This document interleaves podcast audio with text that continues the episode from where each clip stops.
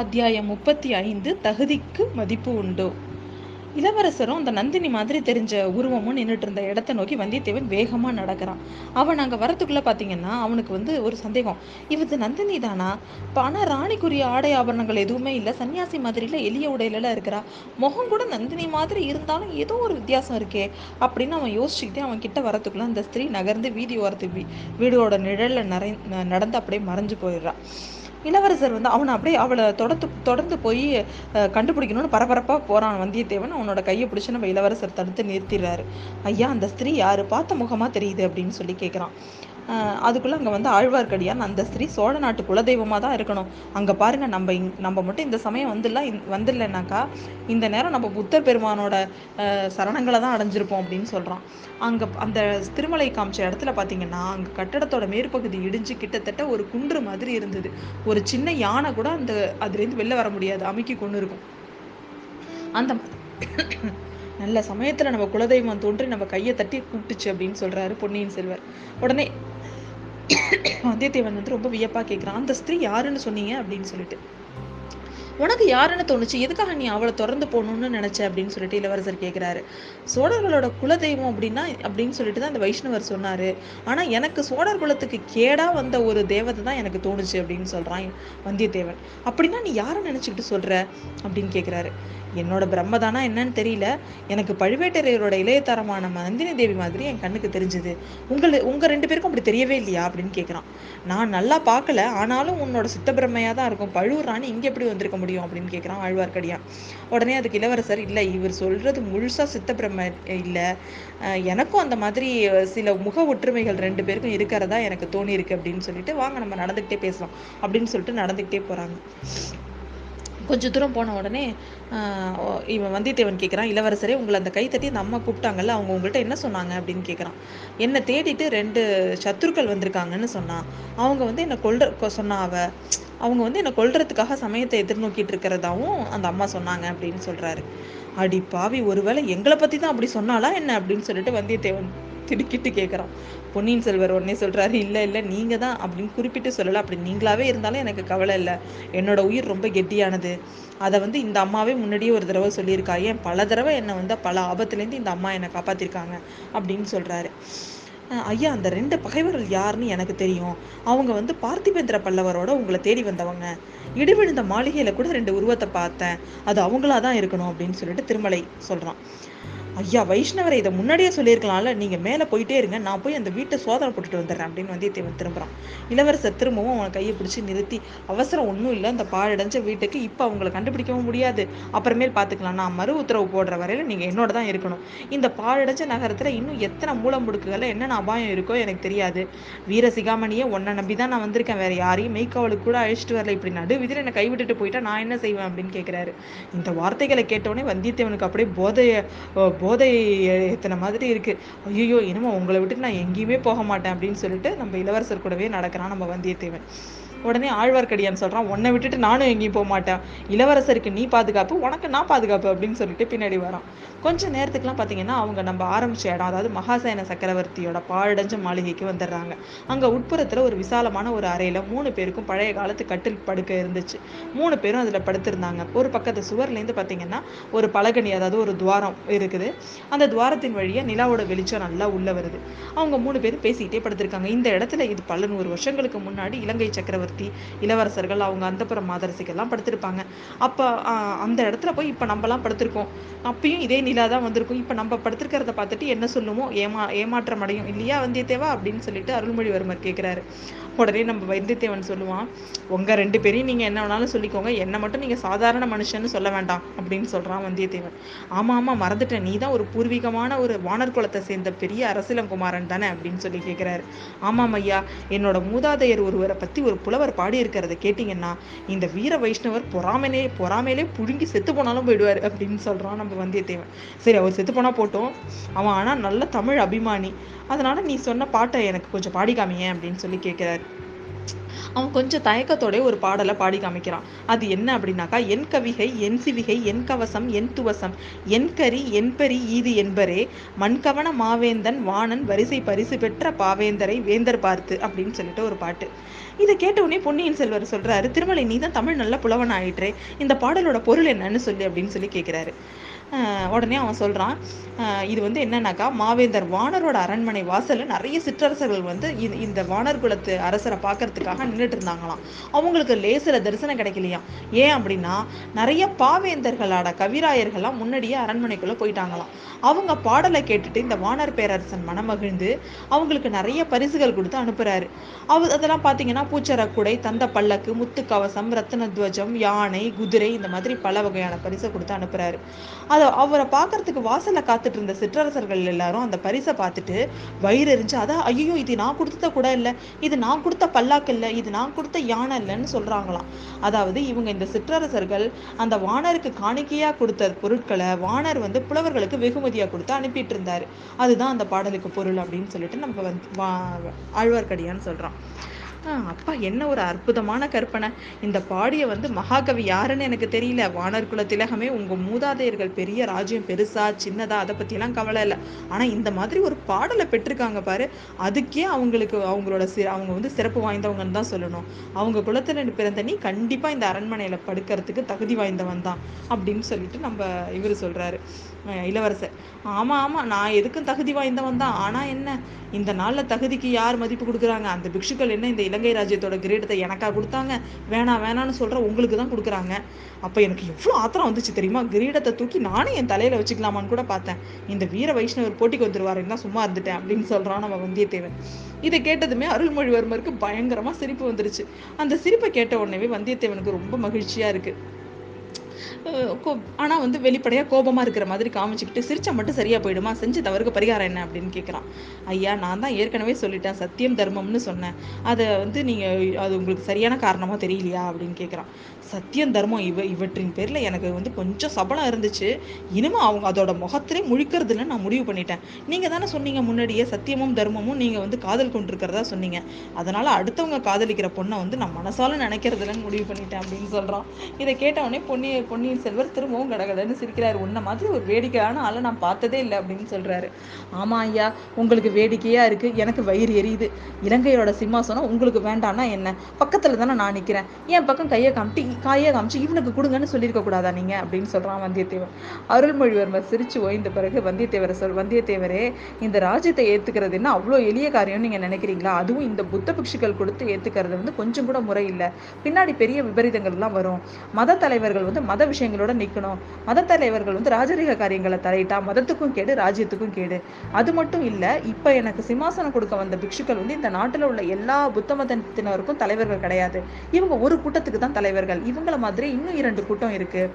இவங்க மூலமா நம்ம வந்து இந்த ராஜ்யத்தை ஒத்துக்கிட்டோம்னா இவங்க சொல்றபடி தான் நம்ம ராஜ்யத்தை ஆள்ற மாதிரி ஆயிடும். அப்ப மற்ற ரெண்டு சங்கத்தாருக்கும் நம்ம மேல நம்ம நம்ம கிட்ட விரோதிகள் ஆயிடுவாங்க. இப்ப புரியுதா இந்த வல்லத்து இளவரசருக்கு அப்படின்னு சொல்லிட்டு அவன் கேட்குறான் புரியுது புரியுது. அங்க விஷ்ணு பெரிய பெரியவரா சிவன் பெரியவரான்னு சண்டை போடுற மூடர்கள் மாதிரி இங்கேயும் இருக்காங்கன்னு நல்லா புரியுது அப்படிங்கிறான் வந்தியத்தேவன். நீங்கள் இங்கே திரும்பவும் சண்டை ஆரம்பிச்சிடாதீங்க. ஏற்கனவே ரொம்ப நேரம் ஆயிட்டு இரவு தொடங்கி ஊர்வலத்துக்கு போன ஜனங்கள்லாம் கூட திரும்பி வந்துட்டாங்க. இனிமே கொஞ்சம் நேரம் நம்ம தூங்கலாம் அப்படின்னு சொல்கிறாரு எனக்கு மட்டும் தூக்கம் வராது இளவரசரே. அந்த நடு வீதியில் கையை தட்டி உங்களை வந்து அழைச்சது அந்த அம்மா வந்து யாருன்னு தெரிஞ்சுக்கிட்டா தான் எனக்கு தூக்கம் வரும் அப்படின்னு சொல்கிறான் அவங்க யாருன்னு எனக்கும் இன்னும் சரியாக தெரியாது. ஆனால் அவங்கள பற்றி எனக்கு தெரிஞ்ச விஷயங்களெல்லாம் வேணால் உங்கள்கிட்ட சொல்கிறேன் கேட்க விரும்புனீங்கன்னா என் பக்கத்தில் வந்து உட்காருங்க அப்படின்னு சொல்றாரு இளவரசர். அவர் என்ன சொல்ல போறாரு அப்படிங்கறத அடுத்த அத்தியாயத்துல பார்ப்போம்.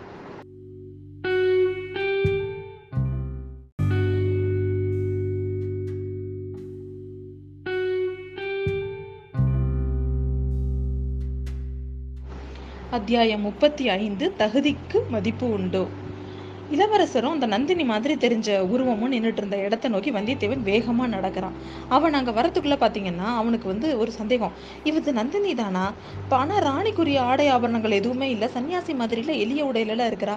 முகம் கூட நந்தினி மாதிரி இருந்தாலும் ஏதோ ஒரு வித்தியாசம் இருக்கே அப்படின்னு அவன் யோசிச்சுக்கிட்டே அவன் கிட்ட வரத்துக்குள்ள அந்த ஸ்திரீ நகர்ந்து வீதி ஓரத்து வீ வீடோட நிழலில் நிறை நடந்து அப்படியே மறைஞ்சு போயிடுறான் இளவரசர் வந்து அவனை அப்படியே அவளை தொடர்ந்து தொடர்ந்து போய் கண்டுபிடிக்கணும்னு பரபரப்பாக போகிறான் வந்தியத்தேவன். அவனோட கையை பிடிச்சி நம்ம இளவரசர் தடுத்து நிறுத்திடுறாரு. ஐயா அந்த ஸ்திரீ யாரு? பார்த்த முகமா தெரியுது அப்படின்னு சொல்லி கேட்குறான் அதுக்குள்ளே அங்கே வந்து ஆழ்வார்க்கடியான் அந்த ஸ்திரீ சோழ நாட்டு குலதெய்வமாக தான் இருக்கணும். அங்கே பாருங்கள் நம்ம இங் நம்ம மட்டும் இந்த சமயம் வந்துடலாம் வந்துடலனாக்கா இந்த நேரம் நம்ம புத்தர் பெருமானோட சரணங்களை தான் அடைஞ்சிருப்போம் அப்படின்னு சொல்கிறான் அங்கே அந்த திருமலை காமிச்ச இடத்துல பார்த்தீங்கன்னா அங்கே கட்டடத்தோட மேற்பகுதி இடிஞ்சு கிட்டத்தட்ட ஒரு குன்று மாதிரி இருந்தது. ஒரு சின்ன யானை கூட அந்த அதுலேருந்து வெளில வர முடியாது. அமைக்கி கொண்டு இருக்கும். அந்த நல்ல சமயத்தில் நம்ம குலதெய்வம் தோன்றி நம்ம கையை தட்டி கூப்பிட்டுச்சு அப்படின்னு சொல்கிறாரு பொன்னியின் செல்வர். உடனே வந்தியத்தேவன் வந்து ரொம்ப வியப்பா கேட்குறான் அந்த ஸ்திரீ யாருன்னு சொன்னீங்க? அப்படின்னு சொல்லிட்டு. உனக்கு யாருன்னு தோணுச்சு? எதுக்காக நீ அவளை திறந்து போகணும்னு நினைச்ச? அப்படின்னு சொல்லிட்டு இளவரசர் கேட்குறாரு சோழர்களோட குலதெய்வம் அப்படின்னா அப்படின்னு சொல்லிட்டு தான் அந்த வைஷ்ணவர் சொன்னார். ஆனால் எனக்கு சோழர் குலத்துக்கு கேடாக வந்த ஒரு தேவதை தான் எனக்கு தோணுச்சு அப்படின்னு சொல்கிறான் வந்தியத்தேவன் அப்படின்னா நீ யாரை நினச்சிக்கிட்டு சொல்கிற அப்படின்னு கேட்குறாரு என்னோட பிரம்மதானா என்னன்னு தெரியல. எனக்கு பழுவேட்டரையரோட இளையதரமான நந்தினி தேவி மாதிரி என் கண்ணுக்கு தெரிஞ்சது. உங்களு உங்க ரெண்டு பேருக்கும் அப்படி தெரியவே இல்லையா? அப்படின்னு கேட்குறான் நான் நல்லா பார்க்கல ஆனாலும் உன்னோட சித்த பிரம்மையா தான் இருக்கும். பழுவூர் ராணி இங்க எப்படி வந்திருக்க முடியும்? அப்படின்னு கேட்குறான் ஆழ்வார்க்கடியான். உடனே அதுக்கு இளவரசர் இல்லை இவர் சொல்றது முழுசா சித்த பிரம்ம இல்லை. எனக்கும் அந்த மாதிரி சில முக ஒற்றுமைகள் ரெண்டு பேருக்கும் இருக்கிறதா எனக்கு தோணி இருக்கு அப்படின்னு சொல்லிட்டு வாங்க நம்ம நடந்துக்கிட்டே பேசலாம் அப்படின்னு சொல்லிட்டு நடந்துக்கிட்டே போறாங்க. கொஞ்ச தூரம் போன உடனே ஓ- இவன் வந்தியத்தேவன் கேட்குறான் இளவரசரே உங்களை அந்த கைத்தட்டி அந்த அம்மா கூப்பிட்டாங்கல்ல அவங்க உங்கள்கிட்ட என்ன சொன்னாங்க அப்படின்னு கேட்குறான் என்னை தேடிட்டு ரெண்டு சத்துருக்கள் வந்திருக்காங்கன்னு சொன்னான். அவங்க வந்து என்னை கொல்ற சொன்னாவ சொன்னா அவ அவங்க வந்து என்னை கொல்றதுக்காக சமயத்தை எதிர்நோக்கிட்டு இருக்கிறதாவும் அந்த அம்மா சொன்னாங்க அப்படின்னு சொல்றாரு. அடி பாவி ஒருவேளை எங்களை பத்தி தான் அப்படி சொன்னாலா என்ன அப்படின்னு சொல்லிட்டு வந்தியத்தேவன் திடுக்கிட்டு கேட்குறான் பொன்னியின் செல்வர் உடனே சொல்கிறாரு இல்லை இல்லை நீங்கள் தான் அப்படின்னு குறிப்பிட்டு சொல்லலை. அப்படி நீங்களாவே இருந்தாலும் எனக்கு கவலை இல்லை. என்னோட உயிர் ரொம்ப கெட்டியானது. அதை வந்து இந்த அம்மாவே முன்னாடியே ஒரு தடவை சொல்லியிருக்கா. ஏன் பல தடவை என்னை வந்து பல ஆபத்துலேருந்து இந்த அம்மா என்னை காப்பாத்திருக்காங்க அப்படின்னு சொல்கிறாரு ஐயா அந்த ரெண்டு பகைவர்கள் யாருன்னு எனக்கு தெரியும். அவங்க வந்து பார்த்திபேந்திர பல்லவரோட உங்களை தேடி வந்தவங்க. இடிவிழுந்த மாளிகையில கூட ரெண்டு உருவத்தை பார்த்தேன். அது அவங்களா தான் இருக்கணும் அப்படின்னு சொல்லிட்டு திருமலை சொல்றான். ஐயா வைஷ்ணவரை இதை முன்னாடியே சொல்லியிருக்கலாம்ல. நீங்கள் மேலே போயிட்டே இருங்க. நான் போய் அந்த வீட்டை சோதனை போட்டுட்டு வந்துடுறேன் அப்படின்னு வந்தியத்தேவன் திரும்புகிறான் இளவரசர் திரும்பவும் அவனை கையை பிடிச்சி நிறுத்தி அவசரம் ஒன்றும் இல்லை. அந்த பாழடைஞ்ச வீட்டுக்கு இப்போ அவங்கள கண்டுபிடிக்கவும் முடியாது. அப்புறமேல் பார்த்துக்கலாம். நான் மறு உத்தரவு போடுற வரையில் நீங்கள் என்னோட தான் இருக்கணும். இந்த பாழடைஞ்ச நகரத்தில் இன்னும் எத்தனை மூலம் முடுக்குகளில் என்னென்ன அபாயம் இருக்கோ எனக்கு தெரியாது. வீர சிகாமணியை ஒன்றை நம்பி தான் நான் வந்திருக்கேன். வேறு யாரையும் மெய்க்காவலுக்கு கூட அழைச்சிட்டு வரல. இப்படி நடு விதிர என்னை கைவிட்டுட்டு போயிட்டா நான் என்ன செய்வேன் அப்படின்னு கேட்குறாரு இந்த வார்த்தைகளை கேட்டவொடனே வந்தியத்தேவனுக்கு அப்படியே போதைய போதை எத்தனை மாதிரி இருக்குது ஐயோ இனிமே உங்களை விட்டுட்டு நான் எங்கேயுமே போக மாட்டேன் அப்படின்னு சொல்லிட்டு நம்ம இளவரசர் கூடவே நடக்கிறான் நம்ம வந்தியத்தேவன். உடனே ஆழ்வார்க்கடியான் சொல்கிறான் உன்னை விட்டுட்டு நானும் எங்கேயும் போக மாட்டேன். இளவரசருக்கு நீ பாதுகாப்பு உனக்கு நான் பாதுகாப்பு அப்படின்னு சொல்லிட்டு பின்னாடி வரான். கொஞ்சம் நேரத்துக்குலாம் பார்த்தீங்கன்னா அவங்க நம்ம ஆரம்பிச்ச இடம் அதாவது மகாசேன சக்கரவர்த்தியோட பாழடைஞ்ச மாளிகைக்கு வந்துடுறாங்க. அங்கே உட்புறத்தில் ஒரு விசாலமான ஒரு அறையில் மூணு பேருக்கும் பழைய காலத்து கட்டில் படுக்கை இருந்துச்சு. மூணு பேரும் அதில் படுத்திருந்தாங்க. ஒரு பக்கத்து சுவர்லேருந்து பார்த்தீங்கன்னா ஒரு பலகனி அதாவது ஒரு துவாரம் இருக்குது. அந்த துவாரத்தின் வழியாக நிலாவோட வெளிச்சம் நல்லா உள்ளே வருது. அவங்க மூணு பேரும் பேசிக்கிட்டே படுத்திருக்காங்க. இந்த இடத்துல இது பல நூறு வருஷங்களுக்கு முன்னாடி இலங்கை சக்கரவர்த்தி இளவரசர்கள் அவங்க அந்தப்புற மாதரசிகள்லாம் படுத்திருப்பாங்க. அப்போ அந்த இடத்துல போய் இப்போ நம்மலாம் படுத்திருக்கோம். அப்பயும் இதே நிலா தான் வந்திருக்கும். இப்போ நம்ம படுத்திருக்கிறத பார்த்துட்டு என்ன சொல்லுமோ? ஏமா ஏமாற்றம் அடையும். இல்லையா வந்தியத்தேவா? அப்படின்னு சொல்லிட்டு அருள்மொழிவர்மர் கேட்குறாரு உடனே நம்ம வந்தியத்தேவன் சொல்லுவான் உங்கள் ரெண்டு பேரையும் நீங்கள் என்ன வேணாலும் சொல்லிக்கோங்க. என்னை மட்டும் நீங்கள் சாதாரண மனுஷன்னு சொல்ல வேண்டாம் அப்படின்னு சொல்கிறான் வந்தியத்தேவன். ஆமாம் ஆமாம் மறந்துட்டேன். நீ தான் ஒரு பூர்வீகமான ஒரு வானர் குலத்தை சேர்ந்த பெரிய அரசிலங்குமாரன் தானே அப்படின்னு சொல்லி கேட்குறாரு ஆமாம் ஐயா என்னோட மூதாதையர் ஒருவரை பற்றி ஒரு புலவர் பாடியிருக்கிறத கேட்டிங்கன்னா இந்த வீர வைஷ்ணவர் பொறாமையிலே பொறாமையிலே புழுங்கி செத்து போனாலும் போயிடுவார் அப்படின்னு சொல்கிறான் நம்ம வந்தியத்தேவன். சரி அவர் செத்து போனால் போட்டோம். அவன் ஆனால் நல்ல தமிழ் அபிமானி. அதனால நீ சொன்ன பாட்டை எனக்கு கொஞ்சம் பாடிக்காமியே அப்படின்னு சொல்லி கேட்குறாரு அவன் கொஞ்சம் தயக்கத்தோட ஒரு பாடலை பாடி காமிக்கிறான். அது என்ன அப்படின்னாக்கா என் கவிகை என் சிவிகை என் கவசம் என் துவசம் என் கரி என் பரி ஈது என்பரே மண்கவன மாவேந்தன் வாணன் வரிசை பரிசு பெற்ற பாவேந்தரை வேந்தர் பார்த்து அப்படின்னு சொல்லிட்டு ஒரு பாட்டு. இதை கேட்ட உடனே பொன்னியின் செல்வர் சொல்றாரு திருமலை நீ தான் தமிழ் நல்ல புலவன் ஆயிற்றே இந்த பாடலோட பொருள் என்னன்னு சொல்லி அப்படின்னு சொல்லி கேட்கிறாரு உடனே அவன் சொல்கிறான் இது வந்து என்னன்னாக்கா மாவேந்தர் வானரோட அரண்மனை வாசலில் நிறைய சிற்றரசர்கள் வந்து இந்த- இந்த வானர் குலத்து அரசரை பார்க்கறதுக்காக நின்றுட்டு இருந்தாங்களாம். அவங்களுக்கு லேசில் தரிசனம் கிடைக்கலையாம். ஏன் அப்படின்னா நிறைய பாவேந்தர்களோட கவிராயர்கள்லாம் முன்னாடியே அரண்மனைக்குள்ளே போயிட்டாங்களாம். அவங்க பாடலை கேட்டுட்டு இந்த வானர் பேரரசன் மனமகிழ்ந்து அவங்களுக்கு நிறைய பரிசுகள் கொடுத்து அனுப்புகிறாரு அவ அதெல்லாம் பார்த்தீங்கன்னா பூச்சர குடை தந்த பல்லக்கு முத்து கவசம் ரத்தின துவஜம் யானை குதிரை இந்த மாதிரி பல வகையான பரிசை கொடுத்து அனுப்புகிறாரு அதை அவரை பார்க்கறதுக்கு வாசல்ல காத்துட்டு இருந்த சிற்றரசர்கள் எல்லாரும் அந்த பரிசை பார்த்துட்டு வயிறு எரிஞ்சு அதான் ஐயோ இது நான் கொடுத்த கூட இல்லை. இது நான் கொடுத்த பல்லாக்கு இல்லை. இது நான் கொடுத்த யானை இல்லைன்னு சொல்றாங்களாம். அதாவது இவங்க இந்த சிற்றரசர்கள் அந்த வானருக்கு காணிக்கையா கொடுத்த பொருட்களை வானர் வந்து புலவர்களுக்கு வெகுமதியா கொடுத்து அனுப்பிட்டு இருந்தாரு. அதுதான் அந்த பாடலுக்கு பொருள் அப்படின்னு சொல்லிட்டு நம்ம வந்து வா- ஆழ்வார்க்கடியான்னு சொல்றோம் அப்பா என்ன ஒரு அற்புதமான கற்பனை. இந்த பாடிய வந்து மகாகவி யாருன்னு எனக்கு தெரியல. வானர் குல திலகமே உங்க மூதாதையர்கள் பெரிய ராஜ்யம் பெருசா சின்னதா அதை பற்றிலாம் கவலை இல்லை. ஆனா இந்த மாதிரி ஒரு பாடலை பெற்றிருக்காங்க பாரு. அதுக்கே அவங்களுக்கு அவங்களோட சி அவங்க வந்து சிறப்பு வாய்ந்தவங்கன்னு தான் சொல்லணும். அவங்க குலத்துல பிறந்த நீ கண்டிப்பா இந்த அரண்மனையில படுக்கிறதுக்கு தகுதி வாய்ந்தவன் தான் அப்படின்னு சொல்லிட்டு நம்ம இவர் சொல்றாரு. இளவரசர். ஆமா ஆமா நான் எதுக்கும் தகுதி வாய்ந்தவன் தான். ஆனா என்ன? இந்த நாள்ல தகுதிக்கு யார் மதிப்பு கொடுக்குறாங்க? அந்த பிக்ஷுக்கள் என்ன இந்த இலங்கை ராஜ்யத்தோட கிரீடத்தை எனக்காக கொடுத்தாங்க. வேணாம் வேணாம்னு சொல்கிற உங்களுக்கு தான் கொடுக்குறாங்க. அப்போ எனக்கு எவ்வளோ ஆத்திரம் வந்துச்சு தெரியுமா? கிரீடத்தை தூக்கி நானே என் தலையில் வச்சுக்கலாமான்னு கூட பார்த்தேன். இந்த வீர வைஷ்ணவர் போட்டிக்கு வந்துருவாருன்னு தான் சும்மா இருந்துட்டேன் அப்படின்னு சொல்கிறான் நம்ம வந்தியத்தேவன். இதை கேட்டதுமே அருள்மொழிவர்மருக்கு பயங்கரமாக சிரிப்பு வந்துருச்சு. அந்த சிரிப்பை கேட்ட உடனே வந்தியத்தேவனுக்கு ரொம்ப மகிழ்ச்சியாக இருக்குது ஆனால் கோ- வந்து வெளிப்படையாக கோபமாக இருக்கிற மாதிரி காமிச்சுக்கிட்டு சிரிச்சா மட்டும் சரியாக போயிடுமா? செஞ்ச தவறுக்கு பரிகாரம் என்ன அப்படின்னு கேட்குறான் ஐயா நான் தான் ஏற்கனவே சொல்லிட்டேன் சத்தியம் தர்மம்னு சொன்னேன். அதை வந்து நீங்கள் அது உங்களுக்கு சரியான காரணமாக தெரியலையா? அப்படின்னு கேட்குறான் சத்தியம் தர்மம் இவ இவற்றின் பேரில் எனக்கு வந்து கொஞ்சம் சபலம் இருந்துச்சு.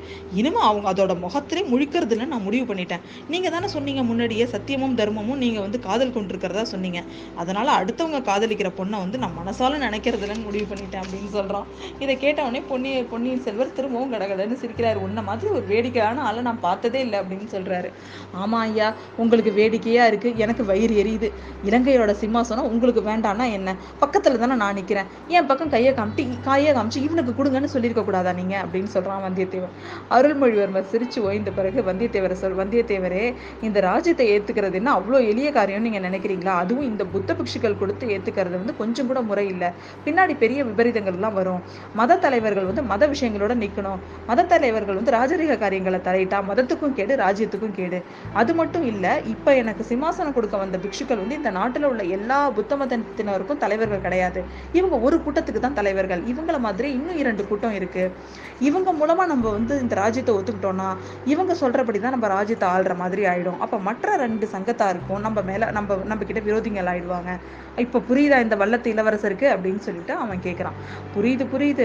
அங்கே விஷ்ணு பெரியவரா சிவன் பெரியவரான்னு சண்டை போடுற மூடர்கள் மாதிரி இங்கேயும் இருக்காங்கன்னு நல்லா புரியுது அப்படிங்கிறான் வந்தியத்தேவன். நீங்கள் இங்கே திரும்பவும் சண்டையை ஆரம்பிச்சிடாதீங்க. ஏற்கனவே ரொம்ப நேரம் ஆயிட்டு இரவு தொடங்கி ஊர்வலத்துக்கு போன ஜனங்கள்லாம் கூட திரும்பி வந்துட்டாங்க. இனிமே கொஞ்சம் நேரம் நம்ம தூங்கலாம் அப்படின்னு சொல்கிறாரு எனக்கு மட்டும் தூக்கம் வராது இளவரசரே. அந்த நடு வீதியில் கையை தட்டி உங்களை வந்து அழைச்சது அந்த அம்மா வந்து யாருன்னு தெரிஞ்சுக்கிட்டா தான் எனக்கு தூக்கம் வரும் அப்படின்னு சொல்கிறான் அவங்க யாருன்னு எனக்கும் இன்னும் சரியாக தெரியாது. ஆனா அவங்கள பத்தி எனக்கு தெரிஞ்ச விஷயங்களெல்லாம் வேணா உங்கள்கிட்ட சொல்றேன். கேட்க விரும்புனீங்கன்னா என் பக்கத்துல வந்து உட்காருங்க அப்படின்னு சொல்றாரு இளவரசர். அவர் என்ன சொல்ல போறாரு அப்படிங்கிறத அடுத்த அத்தியாயத்துல பார்ப்போம்.